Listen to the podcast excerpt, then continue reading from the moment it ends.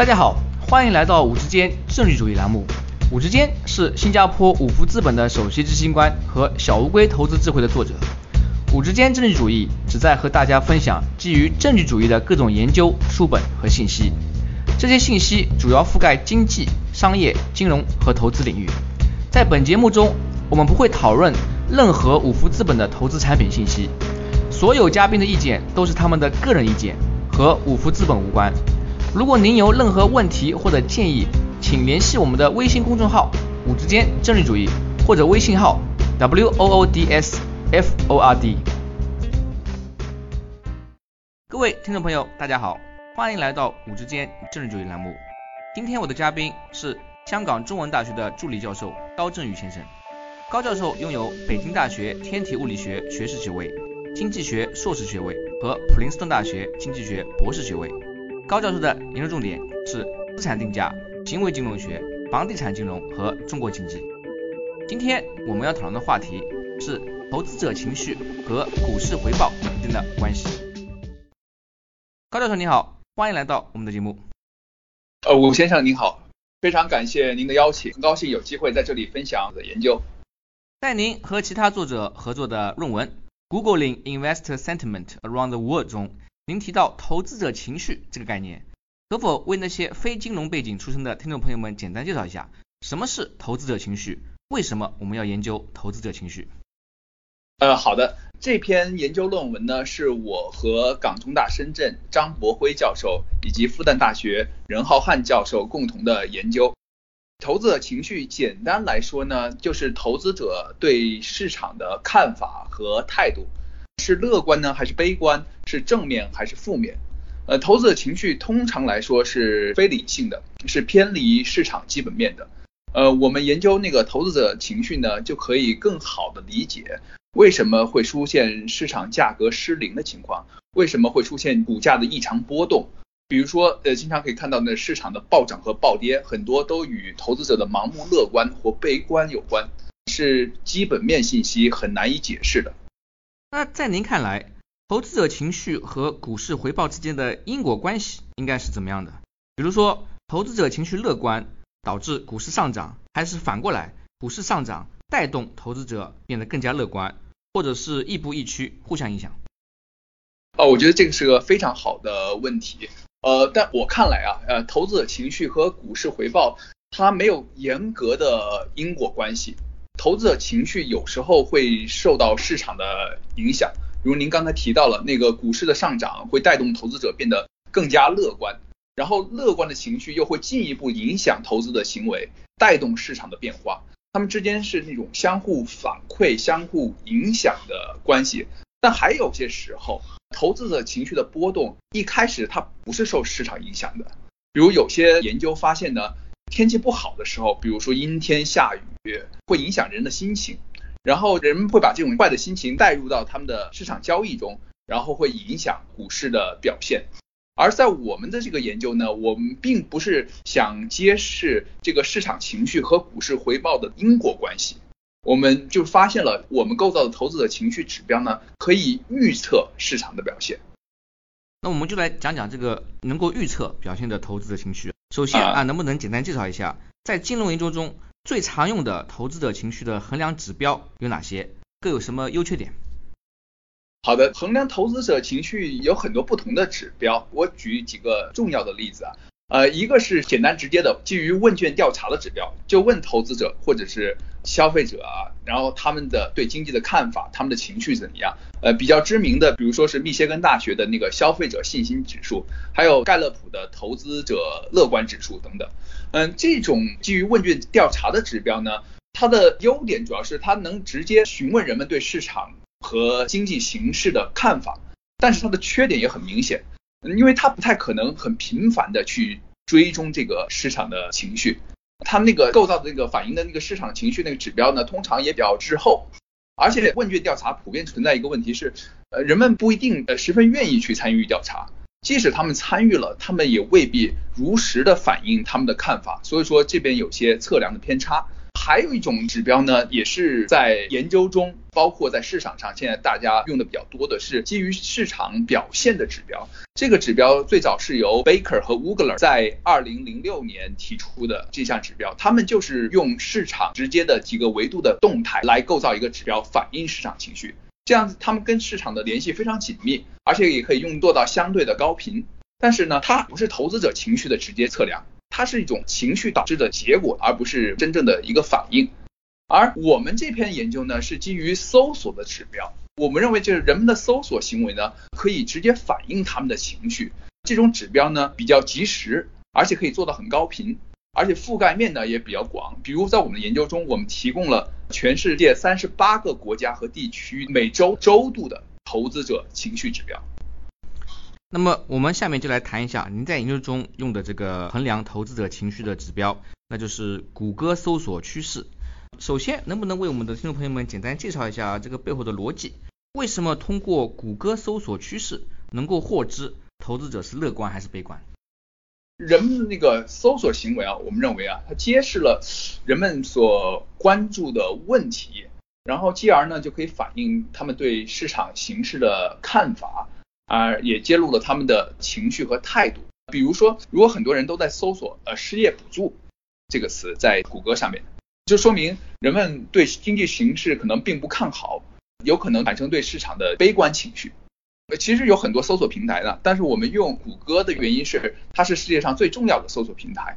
在很多国家，比如说，呃，据我们了解，像泰国那些国家，它的市场占有率接近了百分之九十九，就是大部分人都是用谷歌的这个搜索引擎。而且谷歌的旗下有一个平台，就您刚才提到的那个谷歌搜索趋势 （Google Trends），呃，它可以告诉我们世界各地的谷歌的用户，呃，都在谷歌上搜索什么。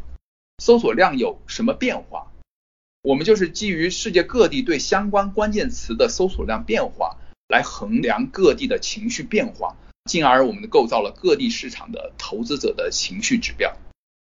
您刚刚提到，就是根据这个谷歌搜索的关键词来判断投资者情绪。那我在想，其中是不是有一个很重要的步骤，是要去定义和区分看多和看空的关键词？比如说，您刚刚提到失业补助。它是一个看空的、比较悲伤的词，那么可能就会跟悲观的投资者情绪联系在一起。反过来，可能有人去搜索股市新高，我去买东西之类比较乐观的、向上的，那么这些呢，是不是会被定义为看多的关键词，然后来揭示后面的乐观的投资者情绪？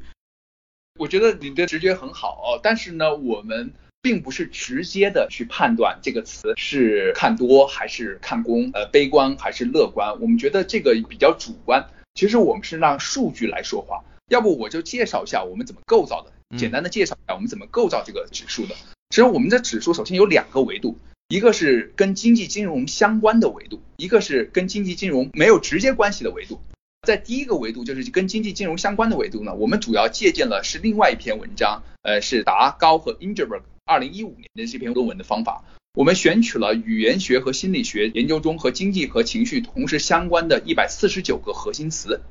然后呢，我们将一百四十九个核心词翻译成各地的语言，作为各地搜索的核心词。当然，这些核心词不一定是人们真正搜索的内容，所以为了解决这个问题呢，我们就用了谷歌趋势这个平台，我们让它告诉我们各地用户到底搜索了什么，我们指定相对应的搜索的国家和地区。然后把我们的核心词输入到谷歌趋势里边，然后谷歌趋势就会告诉我们每个核心词最相关的前十个搜索是什么，这样我们就构造了大约有一千五百个搜索关键词对每个国家呃或地区，然后呢呃我们嗯再做了一些筛查。下面就到一个比较核心的问题，到底这些搜索内容是反映的是乐观还是悲观的情绪？刚才提到了，我们让数据来说话。我们其实首先下载这些关键词的搜索量，然后呢，我们来考察过去六个月这些关键词的搜索和市场回报的关系。如果它们跟同期的市场回报它是正相关的，说明这个关键词的搜索反映了对市场的一个正面的情绪。如果是负相关呢，就可能是一个负面的情绪。所以说，我们用这种方法来定义它的呃乐观和悲观、正面或负面。然后我们把这关键词搜索指标加总，就得到了第一个维度的情绪指标。然后刚才提到，嗯，还有个第二个维度，与经济和金融无直接关系，其实跟我之前提到也有一些关联。比如说有些环境，比如天气啊，比如灾害，还有污染呢，还有恐怖袭击呀、假日活动啊等等，都会让人们的情绪产生波动，对吧？这它不一定是市场驱动的。然后我们就搜集了共六大类的这类跟市场无关活动的二百零六个核心词汇，而跟之前第一个维度一样，我们翻译成各地语言，我们呃找到了相关的搜索关键词，然后进行筛查，下载各关键词的搜索量，然后让数据来告诉我们关键词反映的是正面还是负面，然后构造了这一维度的指标。这两个维度的指标呢，都能独立的预测市场的回报。实际上我们发现，而且为了最大化的利用这两个指标，我们最后的市场情绪指标是将二者加总起来构造而成的。其实我们发现呢，就是呃，在我们后来后面看了一下，就是有些关键词啊，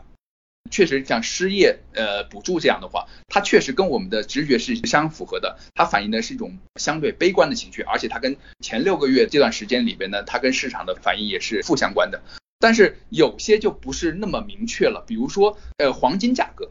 所以这个黄金价格，大家一想到黄金，可能会觉得这是一个比较乐观的一个情绪，但是实际上呢，黄金的价格有时候它会反映是一种悲观的情绪，因为是它是一种避险的资产，所以说当人们搜这个黄金价格的时候，可能是大家对市场不看好，然后需要购买黄金或者储存黄金作为一个避险的手段，所以说我们最后还是依靠数据来说话。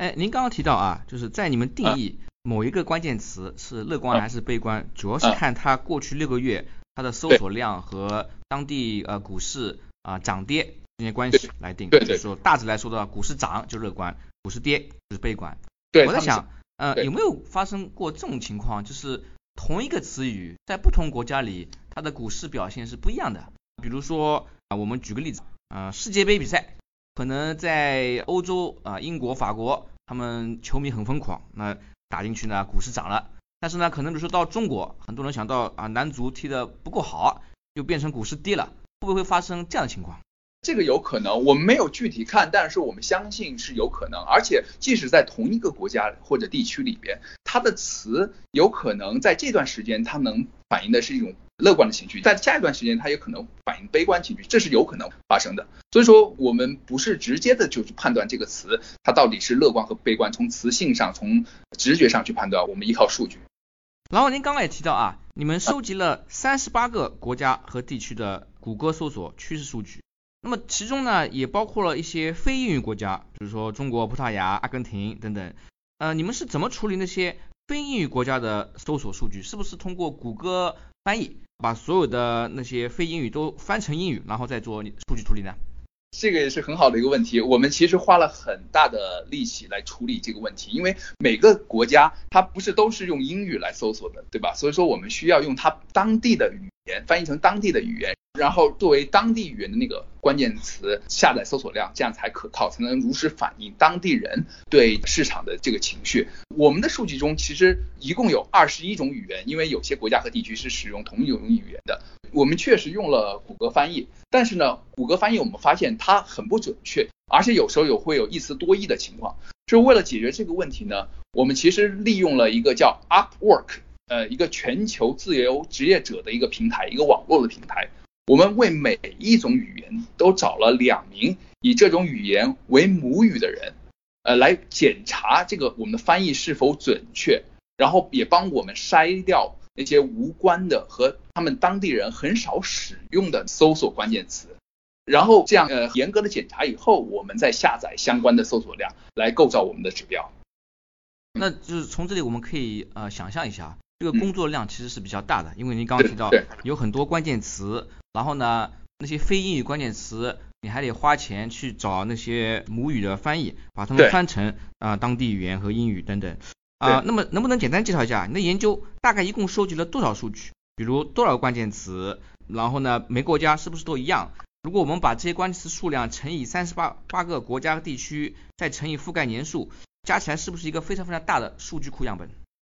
呃，对我们这个基础的数据量数据库样本是非常庞大的。嗯，您刚刚提到了我们有三十八个国家和地区，然后每个国家和地区的关键词都是基于其主要语言严格筛选出来的。但是呢，经过这个筛选呢，关键词的数目就不一定一样了。就是说，如果我们不做任何的筛选，刚才提到了，我们一共每个国家和地区可能有一千五百个左右的关键词，但是呢，我们需要进行筛选，有些是无关的，有些是当地人很少用的那种嗯搜索量。所以说每个国家都不一样，多的也有几百个。呃，少的可能有些国家和地区的话，这种关键词比较少，也有一百个左右。但总体来说，我们这个关键词的词库是非常大的。然后我们还要一一下载每周的数据，在谷歌趋势上下载。但是呢，我们最后构造的市场情绪指标这个数据并不大，因为想象到我们就是有十三十八个国家和地区，然后我们一共在我们这个数据里边有五百四十七个州，这样我们就组成了一个标准的一个面板数据。